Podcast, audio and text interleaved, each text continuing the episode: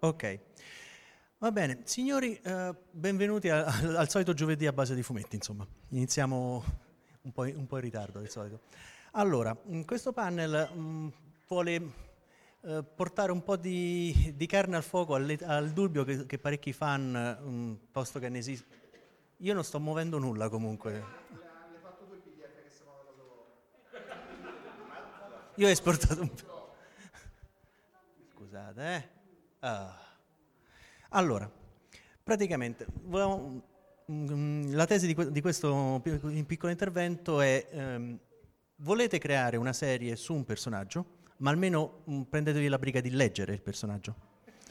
Perché nel caso soprattutto di, di Arrow eh, abbiamo quello che nominalmente dovrebbe essere una serie dedicata a Green Arrow, un personaggio del 41, un personaggio che era stato creato purtroppo già inizialmente come una sorta di mm, clone di Batman, solo ispirato a Robin Hood, perché non si sa mai. Tanto sta fuori diritti già all'epoca di Robin Hood, quindi non era un problema. Allora, in questo, in questo caso abbiamo di fronte una serie eh, che è nata sull'onda di un successo precedente. Arrow esce nel 2012. L'anno prima si era creato un vuoto nei palinsesti lasciato da Smallville, serie che già nominalmente doveva essere su Superman. È su Superman fondamentalmente nell'ultima stagione, perché prima trovano tutti gli escamotage poss- possibili e immaginabili per non far vedere il costume, perché il costume non si poteva far vedere. Perché la Warner aveva vietato di utilizzare il costume, perché nel frattempo c'era una causa con gli eredi di Schuster e Siegel e quindi non si sapeva malo bene se si potesse utilizzare o meno costume e mantello. Morale della favola, ci siamo ritrovati nei fumetti un Superman senza mutandoni. Non sto scherzando, questo è il motivo legale. Quindi... Mm, No, il dramma è che il vestito era ancora più brutto di quello originale, tranne la S con, lo, con lo sfondo nero, ma quello è un'altra storia. Arrow nasce fondamentalmente sfruttando un, eh, una fanbase creata all'interno di Smallville. Prati- allora, in, ok, in Smallville aveva iniziato dalla, da metà serie in poi, dalla quinta stagione in avanti, a presentare altri personaggi primi- um, all'inizio della carriera che arrivavano ad aiutare Clark Kent in varie occasioni, fra cui un Oliver Queen, Black Canary e, mm, e Aquaman. Il primo tentativo di spin-off da quella serie andò male perché da Smallville provarono a fare Aquaman, un unico episodio. Prob- Probabilmente manco i produttori l'hanno visto. Perché era una cosa. Io sono riuscito a trovarlo per vie traverse. A confronto il film dei Fantastici 4, quello fatto con il Pupazzoni, era un, capolavoro. In generale, qualsiasi cosa fa- rispetto ai film dei Fantastici 4 degli ultimi dieci anni è un capolavoro, ma quello è un altro un paio di maniche. I produttori della serie, Greg Berlanti, Mark Guggenheim e Kreisberg, non so pronunciarlo, tentarono, o meglio, tenta- tentarono di partire con, con Arrow, chiamandolo semplicemente Green Arrow, perché si sa mai, i supereroi possono avere dei problemi. Ora, non è una tesi tanto oh, bislacca, per un semplice motivo. Questi tre signori, prima di iniziare a fare i produttori della serie Arrow, venivano da, da una loro unica esperienza come supereroi al cinema, Green Lantern. Eh, esatto. Quindi effettivamente qualche dubbio sul funzionamento su schermo po- poteva venirgli. In, in Smallville um, avevano già introdotto vari personaggi mh, più o meno modificati, c'era anche un penoso cyborg, non che quello recente sia meglio, però all'epoca era anche peggio. C'era un Flash eh, che fondamentalmente come se chiunque di noi si mettesse una tutina rossa e dice io sono Flash e gli altri dicono ah ci credo, Que- questo era il background del personaggio fondamentalmente, utilizzando tra l'altro Bart Allen che all'epoca al grande pubblico era pressoché sconosciuto. Quindi partono con, con questa nuova serie sfruttando l'unica cosa che effe- su cui effettivamente avevano un una grande conoscenza. I tre eh, sceneggiatori, oltre a Green Lantern, avevano una, una- una grande esperienza in crime e teen drama. Quindi il trucco era mettiamoci qualcosa che attiri. Il problema era la base del- da cui partire. Questo è il Green Lantern del 1941.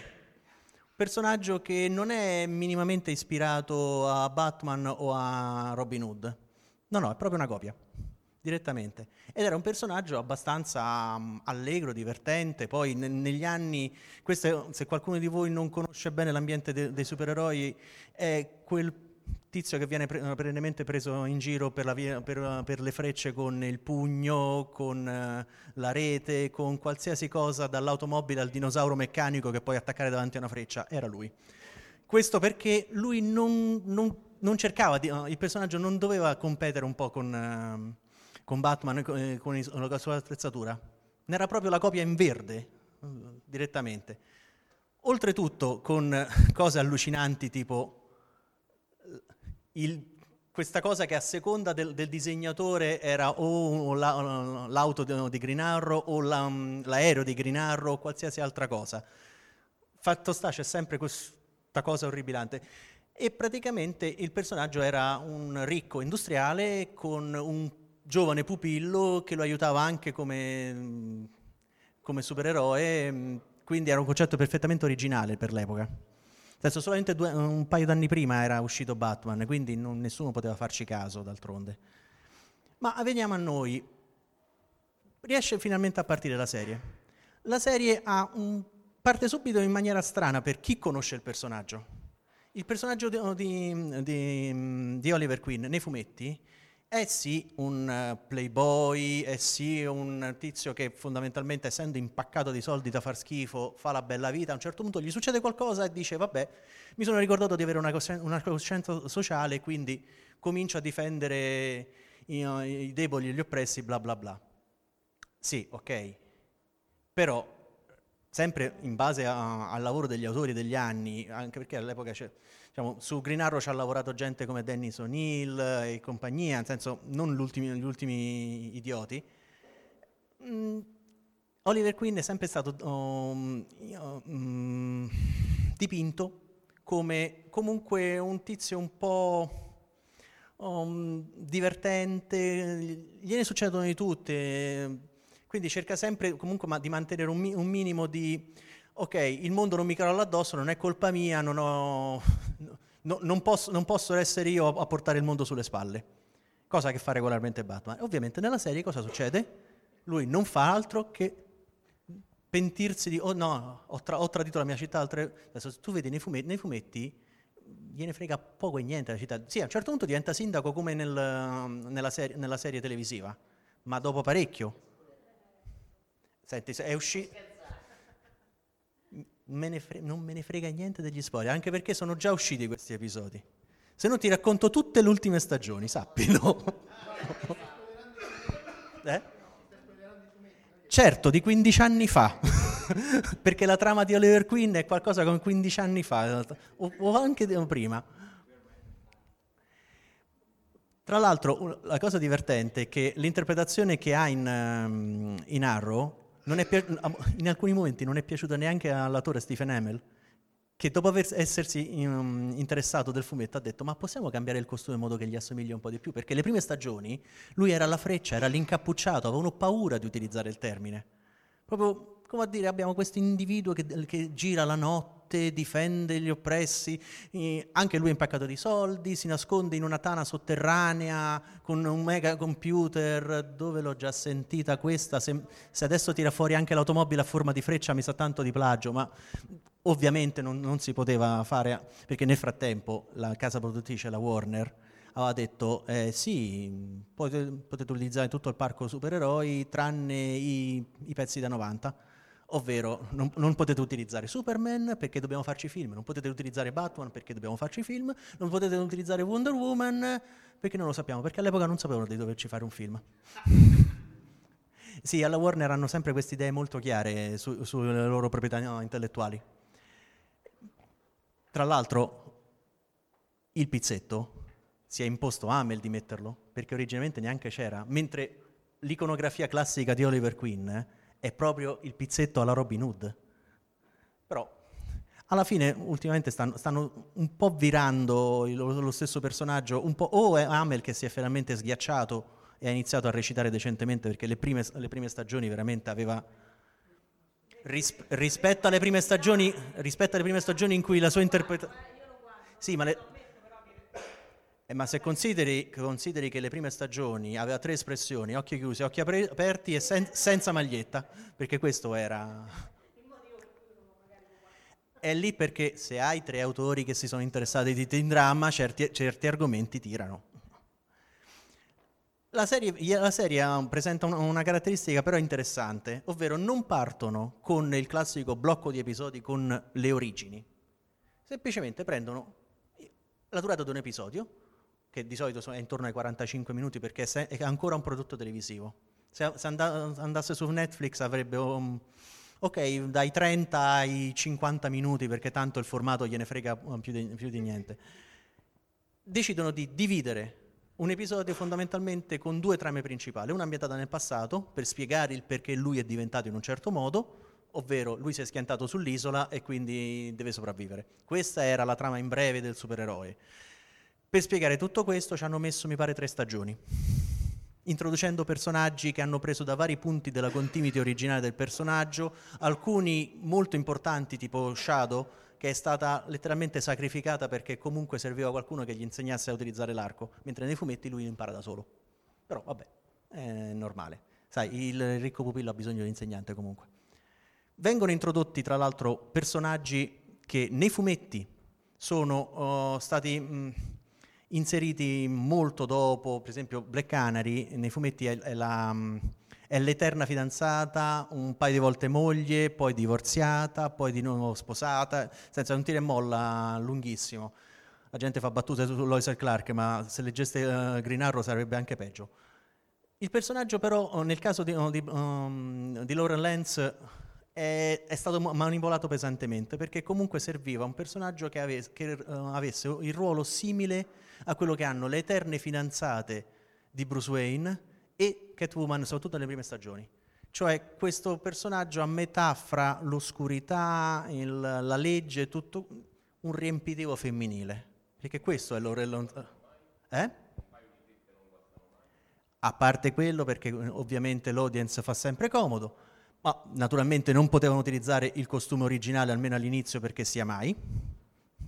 Tra l'altro, eh? No, no, nel, nelle nuove stagioni ah, si sono decisi. Improvvisamente hanno scoperto l'esistenza delle calze a rete.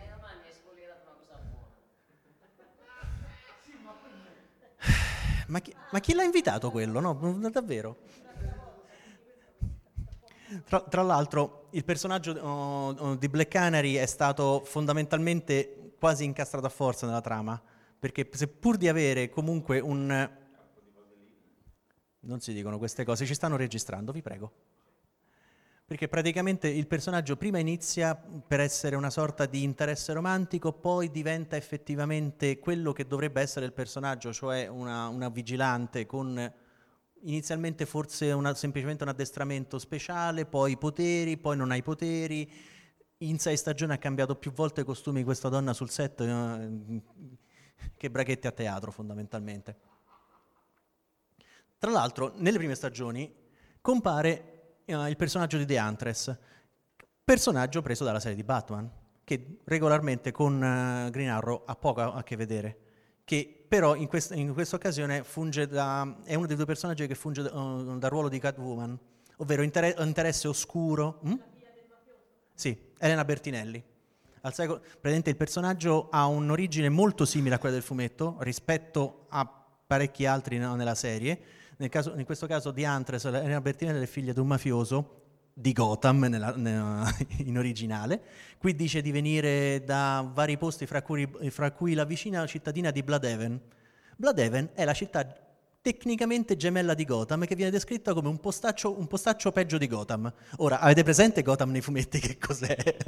Quindi, che posto paradisiaco che deve essere.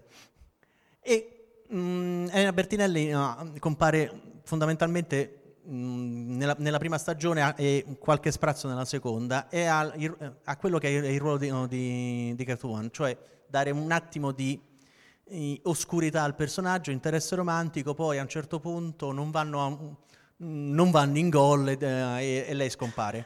Perché, come nei fumetti, uh, The Huntress uh, è fondamentalmente un, un, quasi un cliché.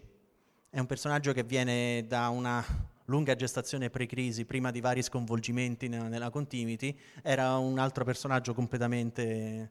Era in una delle altre vite dei supereroi la figlia di, di Bruce Wayne, fondamentalmente.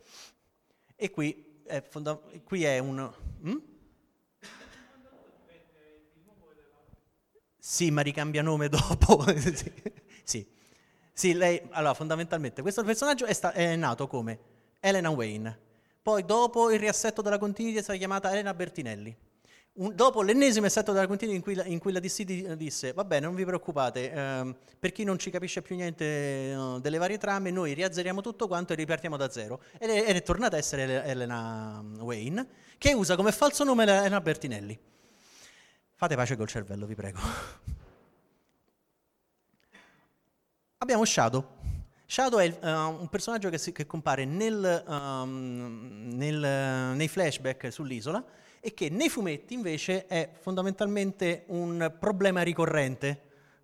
È una, è una delle, allora, nei fumetti di, di Green Arrow oh, ci sono delle definizioni che si adattano a qualsiasi cosa, tipo miglior arciere. Ci sono almeno cinque personaggi che vengono definiti il miglior arciere.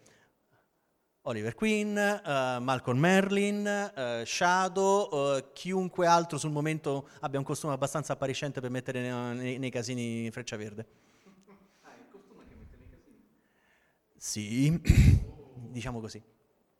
Ovviamente la povera Shadow viene fatta fuori nei, nei, nei, flashback e questo succede nella seconda stagione, quindi non rompere Raffaele. Pri- no, ti ho sentito pensare, ti ho sentito pensare. Sì. Poi abbiamo alcuni personaggi creati appositamente per, per la serie. Deagle. Deagle nasce come il guardiaspalla, l'autista, il tizio che deve tenere ehm, Oliver Queen fuori dai guai, perché ovviamente ricordiamoci è un ricco rampollo di una famiglia, rompe le scatole, bla bla bla. Chissà che ruolo va a ricoprire nella serie, perché fondamentalmente eh, ma, quando poi acquista più avanti il ruolo di Spartan, fondamentalmente mettendosi un, un completo motociclista e un elmetto alla magneto, diventa uno, uno, della squadra di, uh, di, di, Green Arrow, perché lui lav- è uno di quelli di supereroi che lavora da soli, esattamente come Batman. Batman attualmente conta qualcosa come 5... Uh, allora, sono 8 fra Robin e Batgirl e Batwoman, occhi e croce. Credo di aver mancato nel, nel conto l'eroe solitario. E anche Green Arrow, giustamente, man mano nella serie acquista sempre più gente. Giustamente, c'hai, c'hai un... La, la, Arrow Caverna bisogna riempirla in qualche modo di gente. Che poi la Arrow Caverna, che, o meglio, la Faretra, The Quiver, come, come la chiamano, fo- mh, l'hanno introdotta nella serie perché Oliver Queen di solito usa casa propria, oppure dei piccoli rifugi è altra gente che ha casualmente un mega uh, covo attrezzato nelle caverne sotto casa. Beh, tutti quanti abbiamo una caverna sotto casa, lui l'ha usata. Qui, in, infatti, nella serie ha il ruolo, il ruolo uh, di Alfred, in quanto anche Alfred, a chi conosce bene il personaggio, ha origini e preparazione militare esattamente come John Deagle anche come attore, come chirurgo e come qualsiasi altra cosa venisse in mente agli autori di Batman sul momento. Tra l'altro John... Hm? Preparazione militare, chirurgo John Watson. Ma chissà perché. chissà perché Batman viene chiamato il, il, più grande detective esistente. Mm, mi ricorda qualcuno. Tra l'altro John Deagle è stato ideato per la serie e adesso compare anche nei fumetti. Non ho messo una versione disegnata perché ho trovato solamente cose veramente orribilanti. Io mi chiedo la DC chi abbiano preso a disegnare John Deagle, perché c'era veramente se, sembrava Alfred scuro, invece che nel senso, c'è una certa differenza d'età. Poi abbiamo il caso del minestrone. Nella serie c'è uh, Thea uh, Queen. La sai l'origine di Thea Queen? Ecco, uh, pr- prima che cominci. Thea Queen viene descritta come la sorella di, di, Oliver Queen. Nei fumetti Oliver Queen non ha sorelle, semplicemente. Thea Queen prende il ruolo uh, di Speedy, infatti la chiamano, la chiamano, Speedy, Speedy è il nome del, dell'assistente, quello che si è visto prima di, di, Green Arrow, che di solito era un uomo, tranne l'ultima, Mia, Mia Dresden mi pare si chiami, che è un'orfana, un, un orfana, um, per vari motivi è orfana, adottata da, da Oliver Queen e che mh, mm, fondamentalmente... Eh? Vabbè, quello, tutti i supereroi che, che, si, che, si, fanno lo stuolo di sidekick prima o poi ci hanno un adottato in casa, non è un problema. Ricordiamoci che qualcuno ha quattro Robin, eh? anche se con nomi diversi, ma sempre Robin sono. Il personaggio fondamentalmente è stato riscritto rispetto a Mia Desden e introdotto come eh, la sorella e uno dei personaggi problematici che servono a, introdurre trame con il fidanzato che ha problemi con la, con la giustizia, bla bla bla, droga, qualsiasi cosa. A livello di trama è la bomba a tempo. Infatti lei ogni tanto oh, se ne va, torna. È uno dei pochi elementi effettivamente più simile a, mm, a Green Arrow che a, che a Batman. Per caso statistico dovevano riuscirci prima o poi. Poi abbiamo il il, il perso- il, un altro personaggio fu, uh, spudoratamente inventato per la serie, il, padre di, uh, di Dina, Quentin Lace, il uh, padre di Dina Lace, che è, mh, mm, almeno nei fumetti non compare mai, se compare proprio sullo sfondo. Qui ha, ha il ruolo di connessione di Green Arrow con la giustizia locale in vari modi. Ovviamente il suo equivalente... Sì, si telefonano, nel senso almeno, almeno qualcun altro c'ha un bat segnale che dice non mi intercetti, no, lui, lui telefonano. Per la cronaca, uh, questi si telefonano e, e, e, e, Oliver Queen ogni tanto si preoccupa che potrebbero, potrebbero scoprire dove siamo. Ti telefonano, idiota. Però, eh, vabbè, eh, lascia perdere. Ehm, il bello è che ogni tanto nei fumetti uh, certe, certe, stupidaggini non, non le vedi, devi aspettare i serial televisivi. Qui ovviamente abbiamo un, ennes- un, ennesimo personaggio problematico perché giustamente in, um, nei fumetti di Green Arrow ci sono alcuni personaggi che hanno un determinato ruolo, tipo um, uh, Roy Harper, che vedete più avanti, il primo Speedy, è un personaggio che ha fatto storia perché è stato uno dei, pre- uno dei primi casi di personaggi drogati con, negli anni 70, cioè una, un bellissimo ciclo di, di narrazione in, in, Arrow hanno deciso di spalmare la problematica di un determinato elemento su chiunque. Laura Lenz ha, ha problemi, problemi, di alcolismo, il padre pure. Uh, la, la, sorella Tea ogni tanto si, um, si, pippa qualcosa oppure anche lei è alcolista. La madre ha, pro, ha problemi con la criminalità. Senso, ce ne fosse... Poi uno si, si meraviglia perché la versione di Oliver Queen fatta da Steven Ambeles è un musone. Vorrei vedere. No, io com- comincio a pensare che tutti quei flashback lunghissimi che ancora perdurano sull'isola siano perché lui ci voglia tornare. Perché dai, onestamente, Star City da che parte? Una sfiga terrificante. Poi abbiamo un riciclo spudorato. Allora, il personaggio di Felicity Smoke, che fonda- il, funge da um, supporto tecnologico, informatico per il gruppo, nella caverna, sempre per il computer che teoricamente nei fumetti neanche ha il, il personaggio. Aveva, perché adesso l'hanno messo perché fa figo. Felicity Smoke è un personaggio che nasce negli anni Ottanta come eh, consulente informatico in un'altra serie, Firestorm, l'uomo nucleare. Questa è Felicity Smoke, proprio manco parente del, della versione attuale. Ovviamente serviva un supporto informatico e non si sono minimamente aspirati a una tizia che poi è finita sulla sedia, sulla sedia a rotelle a Gotham City. Guarda caso, una trama inerente a Infinity Smoke, lei rimane sulla sedia a rotelle. Lei il, um, ha un nome da battaglia Overwatch che ricorda tantissimo Oracle di, uh, di, Barbara Gordon quando è rimasta anche lei sulla sedia a rotelle e, fa, e funge da supporto tattico per tutti gli altri supereroi non è assolutamente un caso, soprattutto il fatto che a un, certo punto lei possa... Lo sai del chip, vero Raffaele?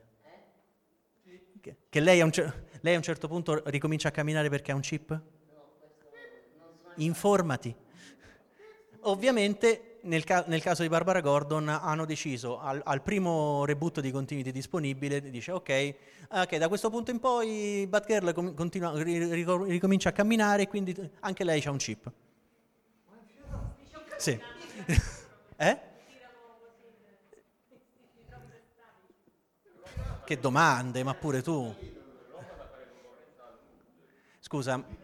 nei, fu- nei, fumetti di supereroi ci sono alcuni personaggi che spargono tecnologia. In Marvel abbiamo fra Red Richards e Tony Stark che lanciano fra molecole instabili e armature, cioè mezzo pianeta. Qui abbiamo gli Star Lab a cui cioè, gli Star Lab hanno la migliore tecnologia, Star Lab, poi le Palmer Industries e tutti gli altri, la Wayne Tech, tu, le migliori um, tecnologie che regolarmente qualcuno ruba. Dai, è normale. Se no la trama Central Gimmick come fai? Poi abbiamo ovviamente Roy Harper, che è il, il, lo, lo Speedy originale, solo che effettivamente non potevano chiamare lui Speedy, altrimenti il pubblico femminile si sarebbe imbestialito come, come pochi, e quindi eh, è diventato Arsenal. Notare il personaggio di Roy Harper è, problem- è, è il problematico originario de- delle serie di Green Arrow Qui ha anche lui dei, dei, problemi, a parte il scegliere il nome. Uno, Roy Harper nei, nei, fumetti è il classico personaggio che ha cambiato nella, nella sua attività da supereroistica più nomi che cappelli. Perché inizia con Speedy, poi diventa per un periodo è indeciso fra Arsenal, Red Arrow e poi ritorna indietro, a, uh, ritorna a farsi chiamare Speedy. Sì, vabbè, il povero Bachi anche non è che ci abbia, ci abbia migliore fortuna, ma se, se, non altro Bachi è stato dato per morto, lui no, a lui gli hanno strappato un braccio nei fumetti, hanno fatto di tutto, l'hanno clonato nei, nei cartoni animati, da, davvero, abbiate pietà, non lo mettete nelle serie, lo fate solo soffrire. Poi abbiamo altri personaggi introdotti appositamente e che guarda caso nelle serie di Batman, giusto perché non facciamo riferimento alle serie di Batman, compaiono come, come consulenti tecnici. Mr. Terrific, Mr. Terrific è un uh, la, una seconda generazione di supereroi. In DC uh, esiste la, l'abitudine di avere varie generazioni con gli stessi nomi, tipo i Flash stanno, stanno già intorno, intorno, al quarto, per esempio, o Mr. Terrific si rifà un, al personaggio di Mr. Terrific della Golden Age, di cui ha ripreso fondamentalmente eh, parte del costume, anche se lui è un personaggio assolutamente non sgravato. Lui è un decatleta con 16 dottorati non è un personaggio sgravato, è uno che costruisce piccoli, piccoli, droni senzienti che lo aiutano a fare cose. Non è un personaggio sgravato, assolutamente. È uno che nei fumetti Batman lo utilizza come consulente scientifico. Non è sgravato, assolutamente.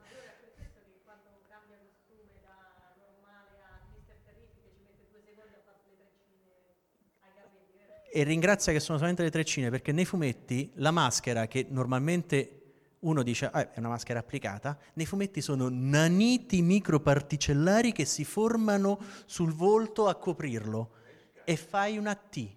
Ma fai una maschera normale come tutti quanti.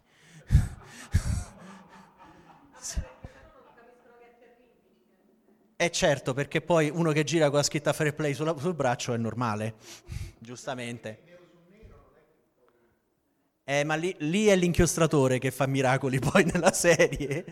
Qui, perché, il bello è che poi il personaggio viene, des- viene descritto nei fumetti come un decatleta, è una specie di armadio attraente, e ci hai messo questo zeppi d'attore. perché se tu lo vedi, è alto, sei galigno, dice sì, ok, però è un campione nazionale nella trasformazione di capelli in treccine. Perché lui da una scena all'altra si cambia, non si sa come fa. Almeno, almeno mettiti un cappuccio qualcosa. Vabbè. No, la, la, ma la, la, cosa, la cosa divertente è che altro personaggio che normalmente con Green Arrow non ha niente a che fare perché lui viene dal Justice Society, un, persona, un personaggio precedente e comunque un gruppo che de- solitamente uh, si interfaccia con Batman. Questo perché la serie è nominalmente di Green Arrow. Peccato che ci sia so- quasi tutto materiale di Batman all'interno come per esempio uno dei, dei rompiscatole ricorrenti, Amanda Waller. Allora, questa è la versione del telefilm. Questa è la versione magra che ho trovato dei fumetti. Perché questa, davvero, non sto scherzando, questa è una delle versioni più recenti, perché Amanda The Wall Waller di solito occupa l'intera vignetta da sola.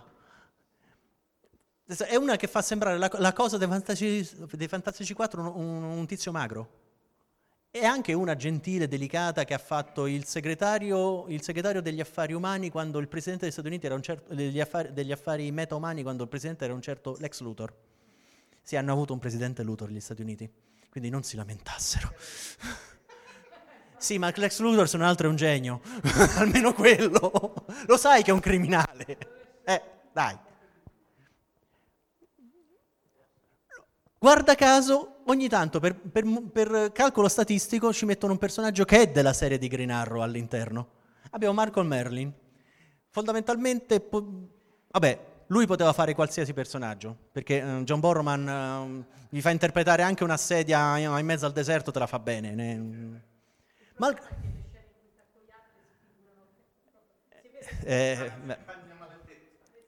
allora, eh, ricordiamoci sempre che il protagonista è Stephen Amell, che con tutto, per carità, quando vedete le scene, um, quando Stephen Amell su, su Facebook si, um, si fa i, uh, i, filmatini per uh, ringraziare i fan, è un attore eccezionale. Lo metti davanti a una camera da presa, questa è l'espressione più, più contenta. Adesso si sta un po' sghia- schiacciando, non uh, abituando, schiacciando, però. Tra l'altro, Malcolm Merlin è stato modificato pochissimo per, per la serie. Uh, il Merlin originale è fondamentalmente un, um, un assassino prezzolato che fa parte della Lega degli Assassini che assassineggia come tutti i personaggi ide- ideati degli anni 70 fondamentalmente non hanno un background eccezionale, poi negli anni 80 gli hanno dato un, un perché e l'hanno, e l'hanno, trasformato in questo mega criminale che nella serie fonda- serve a introdurre la Lega degli Assassini che, um, per le trame successive. Lui è il cattivo della prima stagione, ah la sapeva, è distratto è il cattivo della prima stagione e, e, e quello fa, poi ritorna ogni tanto a, a, creare problemi, un po' perché comunque una serie con Borroman ha sempre il suo perché. Il problema viene dopo, quando cominciamo a mettere i personaggi che non c'entrano un granché con Arrow. Deathstroke The Terminator. Bellissimo personaggio soprattutto perché consente all'attore di non recitare particolarmente. perché oggettivamente eh, l'attore che hanno scelto se lo vedete rispetto al resto del cast, è un tappo. Nel senso, mentre il Deathstroke dovrebbe essere una specie di metro e 90 armadio a due ante che se te piglia te fa nero. Eh?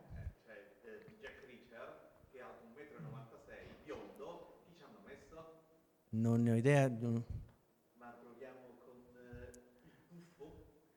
Ok, questa, per la registrazione questa è un'interruzione, non capisco il desalvo di cosa stia parlando. Comunque sì, va bene. Eh, sì, perfetto.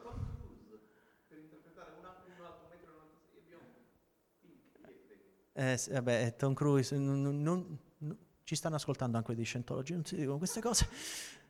Qui abbiamo un, un personaggio che è nato come um, avversario dei, dei, Teen Titans. I Teen Titans sono una formazione di ex uh, sidekick o attualmente sidekick dei, dei vari um, personaggi quotati della Justice League e della DC Comics.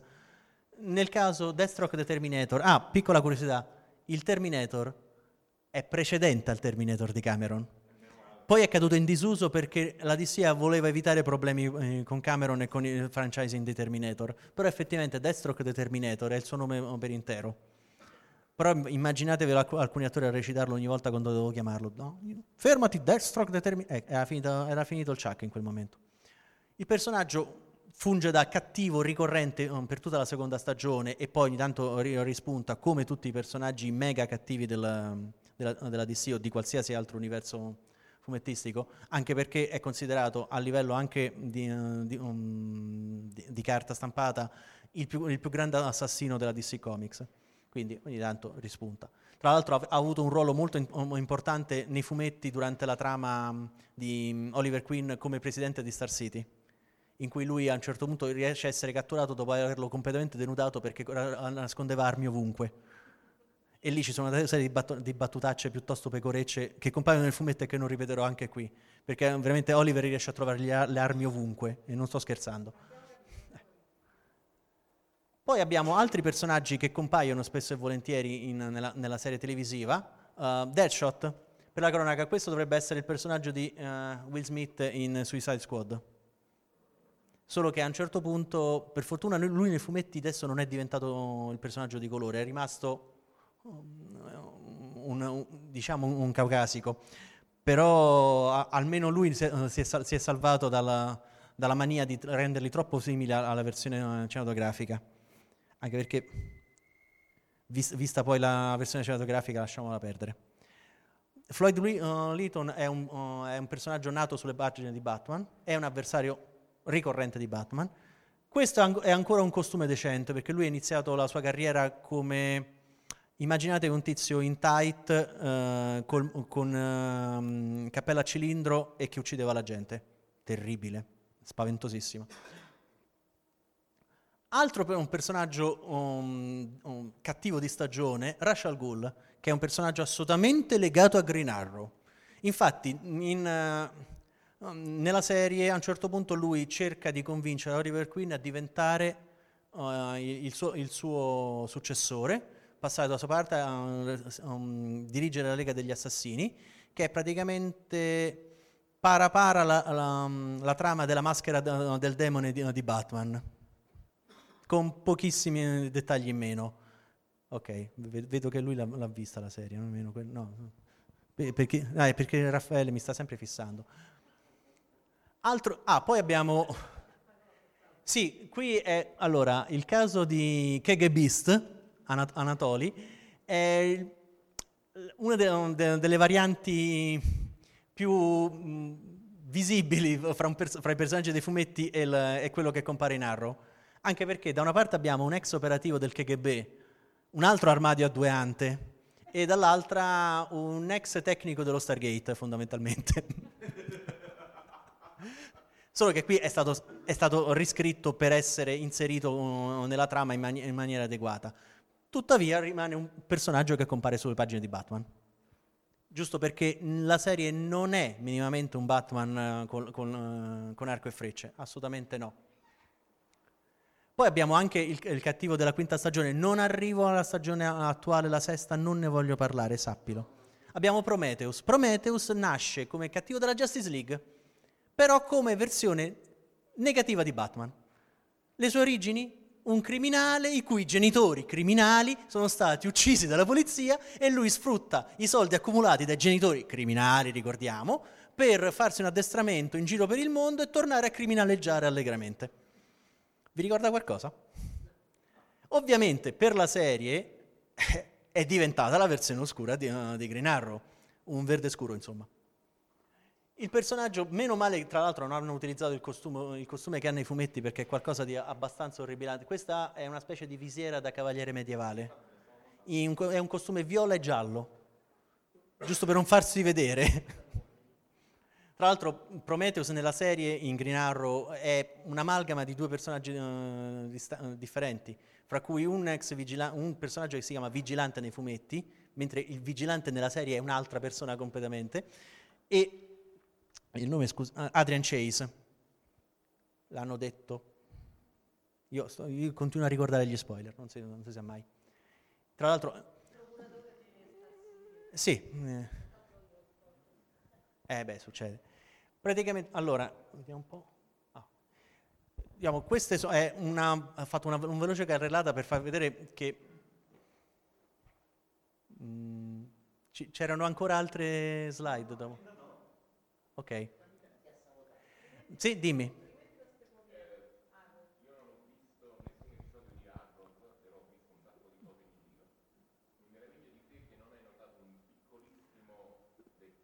Non volevo farvi addormentare più di tanto.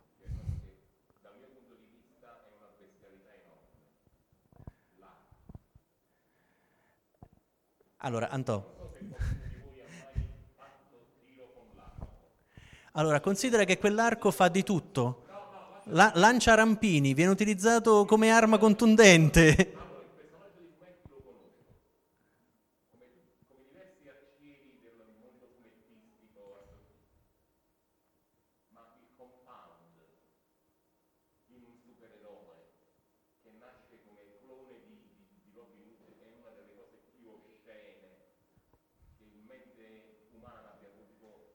Eh, allo- allora tu Avengers eh, chiudi gli occhi quando compare... che poi lo, lo, sai che nel caso, allora, nel caso di Arrow um, arco e frecce sono in scena, tranne le frecce che vengono uh, aggiunte in, in un secondo tempo.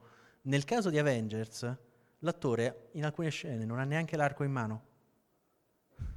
Perché fondamentalmente si impiccherebbe con la velocità in cui fa l'azione. Mentre malo bene qui l'arco fisico c'è.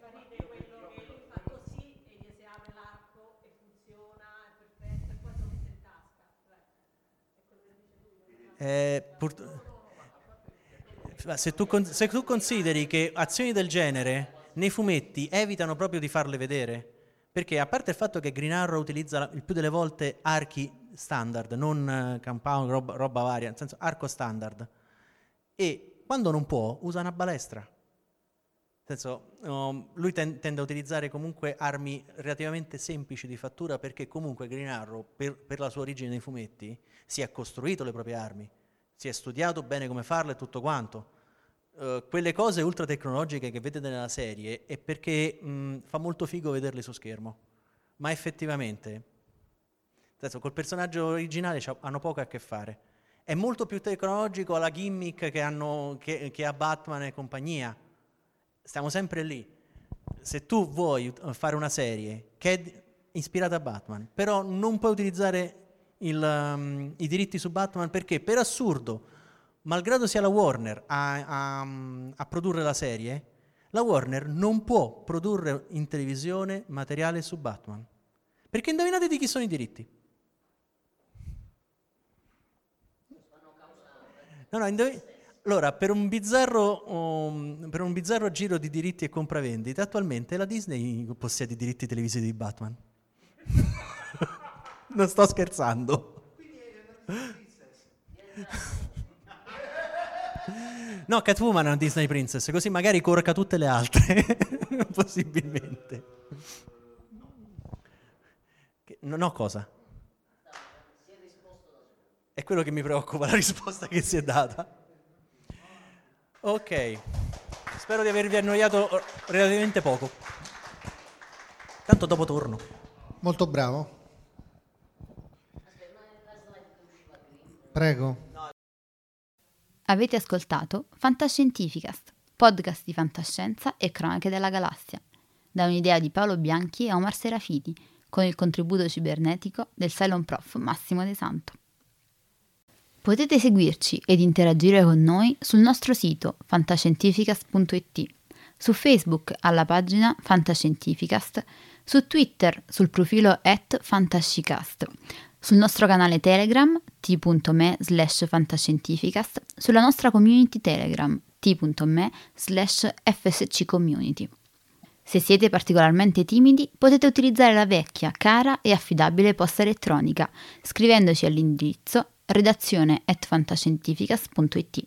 Tutte le puntate sono disponibili sul nostro sito, su Apple iTunes, su Spotify e su Podbean all'indirizzo podcast.fantascientificas.it. Se volete, potete lasciarci una valutazione a 5 stelle su Apple iTunes ed offrirci una birra romulana o un gotto esplosivo pangalattico, sostenendoci tramite una donazione PayPal utilizzando l'apposito pulsante sul nostro sito. Fantascientificast è una produzione amatoriale. Non si intende infrangere alcun copyright, i cui diritti appartengono ai rispettivi detentori. L'autorizzazione SIAE 5612I5359. Nessun byte e nessun tribolo sono stati maltrattati durante la produzione di questo podcast. Alexa 4 e l'equipaggio di Fantascientificast vi augurano lunga vita e prosperità e vi danno appuntamento alla prossima puntata lungo la rotta di Kessel. Settimo simbolo inserito nel computer. Blocco 1 pronto.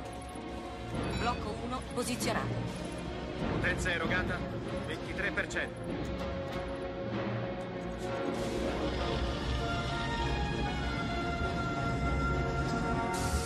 Così. Blocco 2 è pronto. Attivato. Blocco 2 posizionato. Siamo al 35%. Arme rosse, evacuare l'area intorno allo Stargate. Liberate l'area, torniamo da voi, chiudo le porte. Andiamo, sbrigate! C'era quello sotto la grande pietra. Sì. Mio padre lo trovò nel 1928. È fatto di un minerale che non si trova sulla Terra. Blocco 5 posizionato. 75%. Blocco 6 pronto. Blocco 6 posizionato. Eravamo mai riusciti ad andare oltre nella sequenza.